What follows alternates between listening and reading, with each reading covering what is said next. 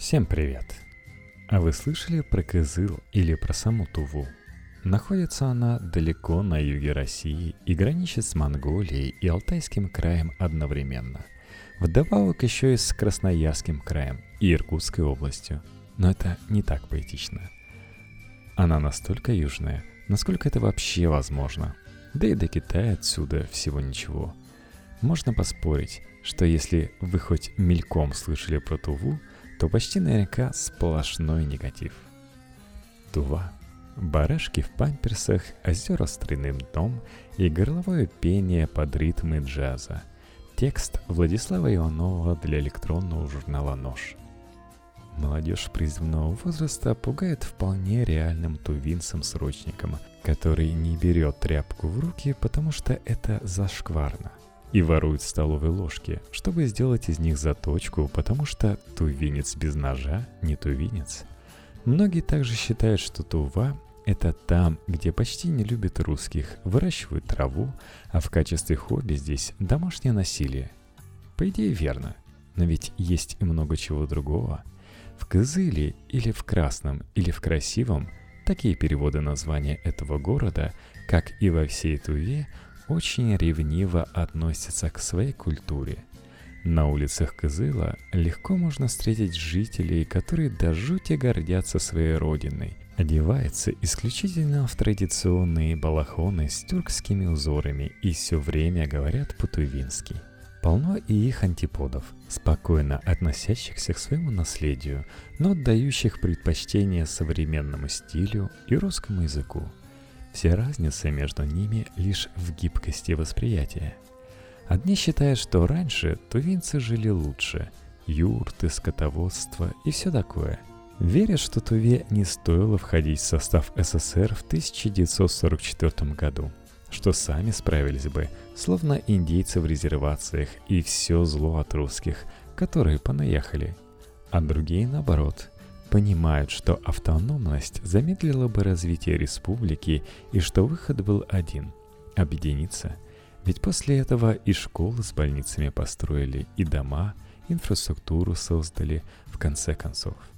Это здесь вечная дилемма.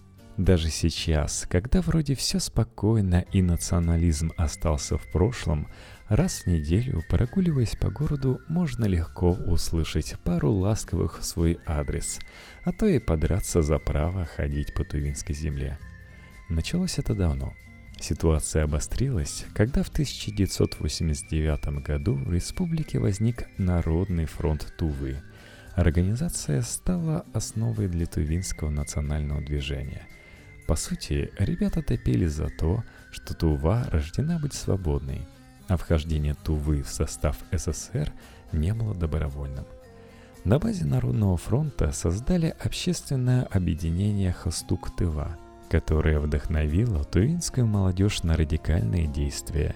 На улице можно было легко поймать ребрами заточку, а самые вдохновленные идеи самостоятельности Тувы гоняли по городу на машинах и оскорбляли русских прохожих. История очень мутная. Многие в то время уезжали из Тувы, причем даже не из-за боязни пострадать, а чтобы хоть как-то дистанцироваться от бестолковости таких вот горячих граждан. Сюда ведет лишь одна трасса – Р-257, она же М-54. А наша железная дорога имеет протяженность всего 10 метров.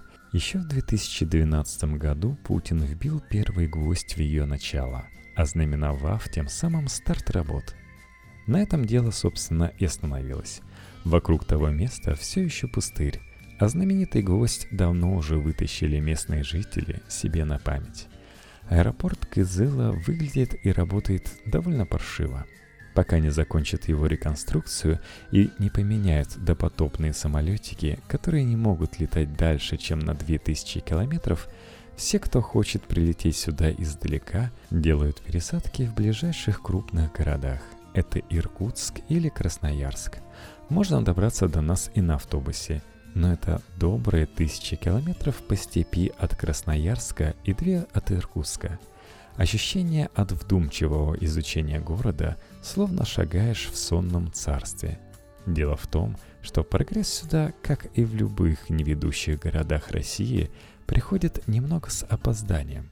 Все дома, которые тут есть, построены в середине прошлого века, отчего кажется, что Кызыл застрял где-то в конце 70-х. Все кафешки, новоиспеченные торговые центры, хоть и радуют нас благами процветающей цивилизации, выглядят на фоне общей серости не к месту и иллюзорно. Здесь весь город похож на пригород мегаполиса, а сам пригород на деревню. Это город пятиэтажек, почти советских столовых и депрессивных работяг, которые в отпуск уезжают отсюда разве что в соседние Кужуны, тувинские деревни, к родственникам. Изменений здесь боятся, а многие и вовсе хотят только покоя. Даже новый район с многоквартирными домами, которые построили специально, чтобы переселить людей из ветхих домов, не внушает жителям особого доверия. Местные предпочитают судиться за свое жилье, которое на минуточку чуть ли не по 10 лет находится в аварийном состоянии, нежели переезжать во что-то новое и позволять городу преображаться. Разумеется, наше спящее правительство периодически придумывает какие-нибудь реформы для улучшения жизни, но все это проходит очень вяло и почти никому не нужно. Многие привыкли уже жить плохо. Но этот город может вас порадовать, если обратиться к его прошлому. Главным доходным делом для всей Тувы в целом и для Кызыла в частности является туризм. Многие приезжают сюда разобраться в тувинской истории. Если вы один из них, то вам дорога в местный национальный музей имени Алдан Маадыр. Найти его несложно. Золотая крыша музея блестит на солнце и видна уже на въезде в город. Коллекция музея все пополняется, а некоторые скифские артефакты привезли из Эрмитажа сюда совсем недавно. Можно взглянуть на репродукции тувинских жилищ как давних времен, так и революционных, или же заценить серебряные украшения богатых землевладельцев. В музыкально-драматическом театре Кызыла крутят Шекспира на тувинском языке, и часто там аншлаг. Главным шедевром местной театральной братьи является пьеса «Эгил, Эжим, Эгил». «Вернись, мой друг, вернись». Она про лошадку и ее нелегкую судьбу на пути становления мощным скакуном. Простая и душевная история облетела весь мир. Если вы заехали ненадолго и жаждете тувинского колорита, побывайте в месте слияния двух притоков Енисея – Каахем и Бийхем – в одну большую реку, которая течет через всю Россию. Там находится центр Азии, сквер с тувинской музыкой, фонтанами и едой. Летом энтузиасты приходят сюда со своей домашней кухни и продают национальные блюда по весьма низким ценам. Так что смело пробуйте, она очень вкусная. Иногда рядом открывается тувинская ярмарка, для которой перекрывают целую улицу и куда привозят свои продукты жители со всей округи. Свежее молоко, мясо, тувинскую водку, сувениры ручной работы и прочую прелесть. Заодно посмотрите на буддийский храм Цеченлинг, что возле входа в парк. Гарантирую, он первым делом всплывет у вас в памяти, когда вы будете потом вспоминать про Кызыл. Вольная борьба как смысл жизни. Вы удивитесь, как сильно тувинцы любят свою национальную борьбу хуреш. Здесь каждый второй паренек кидает на прогиб, а каждый пятый ходит в секцию чуть ли не с рождения. Профессиональные соревнования, на которые вам ходить не надо, поверьте, собирают десятки тысяч зрителей со всей Тувы. Зачастую встречаются особо отчаянные ребята, наряженные в спортивки, джинсы, ковбойские сапоги и шляпы. Это зрелище уникальное. Забиты все стадионы Кызыла, забито вообще все в городе. Вне республиканских соревнований алкомаркеты просто закрывают на неделю. А какое усиление у полицейских? Все стараются обуздать эту волну и снизить уровень накала страстей, потому что ребята посмотрят на борьбу и потом ходят на кураже и куролесят, будто дети после просмотра фильма с Джеки Чаном. Такие могут и толпой запинать, а могут и прирезать, если чувствуют, что запинать тебя сложно. Домашнее насилие здесь не редкое явление, а в деревнях так и вовсе традиция. Но это не пугает местных молодых, которые торопятся связать себя узами брака. Здесь очень любят материнский капитал. За эти деньги легко можно и забеременеть. Тувинская свадьба всегда проходит с размахом. На церемонии собирается по 500 человек. Молодоженам дарят барашка. Ведь самое популярное блюдо у тувинцев здесь – зикхан. Свежая баранья кровь, завернутая в промытую кишку и сваренная в соленой воде. Поначалу довольно безвкусно, но со временем понимаешь всю прелесть этого блюда. Барашек обычно стоит привязанный у дверей ресторана и ждет своей участи. А чтобы он не запачкался вокруг, на него надевают памперс. По закону здесь в выходные дни алкоголь запрещено продавать, а в будни продажа начинается в 11, а заканчивается в 15. Отдыхает тут очень круто. Строгая антиалкогольная политика властей вызвана дикой агрессией пьяных местных друг к другу и всему окружающему миру. Тувинцы плохо дружат с алкоголем, а учитывая, что народ в принципе очень боевой и быстро пьянеет, лучше не оказываться рядом с их гулянием. С пьяными тувинцами невозможно договориться, если вы не местный, поэтому я крайне не советую гулять по ночам и ходить по ночным клубам. Особенно не ходите в клубы. Просто никогда. Забудьте. Местная травка очень популярна в Сибири, и многие тувинцы пытаются на ней незаконно заработать. Разумеется, с этим борются. Крутят весь день на главной площади разные социальные рекламы, проводят в школе семинары, рассказывают о вреде наркотиков. Но все эти меры не особо помогают. А что же хорошего в Туве? Главной причиной визита в республику является легендарный фестиваль живой музыки Усту Хуре, на который съезжается огромное количество туристов со всего мира. Он проходит на руинах одноименного монастыря, где выступают иностранные джаз-бенды, умельцы горлового пения, буддисты и прочие увлеченные граждане разного толка. Вся эта тусовка длится 3 суток. Фестиваль прославляет любовь, толерантность и хорошее настроение. Здесь все друзья, все вокруг познают искусство и гуляют по храмам. Атмосфера непредаваемая. Да что говорить, ради фестиваля люди перелетают океан.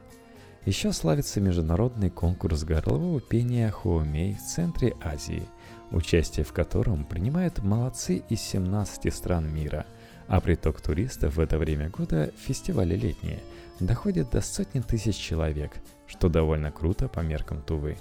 Словом, если и ехать сюда, то именно летом. В ином случае Тува вас надолго не займет. Вы, конечно, можете поплавать в озере Дусхоль, что в 45 километрах на юг от Кызыла, где вода не позволит вам утонуть, настолько она соленая, или в озере рядом Хадын, где плавает полумифическая рыба-зверь и, по слухам, частенько жрет пьяных рыбаков. Все озера в Туве с двойным, а то и с тройным дном, и связаны между собой комплексами пещер. Вам обязательно расскажут историю про быка, который утонул в одном озере, а всплыл совершенно в другом за 100 километров. Можете спить из Аржана-Кундустук, в переводе «святой источник бобры», на краю города, куда все приходят с бутылками, чтобы взять немного целебной воды с собой. Можно даже забраться на гору Догаэ, где уже много лет стоит постамент для статуи Будды, а самой статуи все нет. Для ее создания собрали деньги у верующих, но, как обычно, ничего не построили.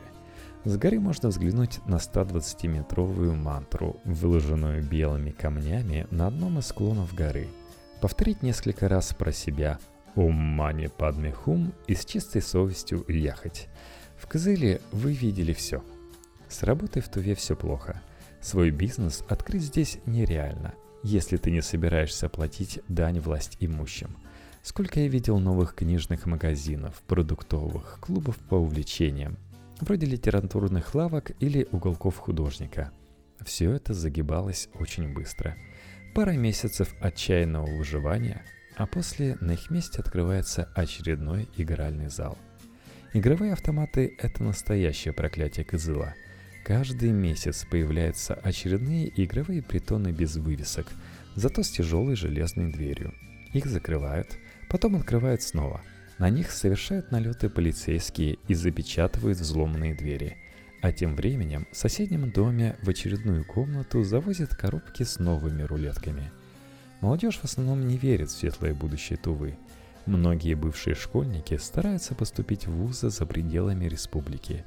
Лишь единицы возвращаются обратно после получения диплома. Нормальную работу здесь найти сложно. А продавать одежду или разливать кофе в ТЦ, куда, кстати, устроиться тоже непросто, нужны связи. Никто из них не хочет.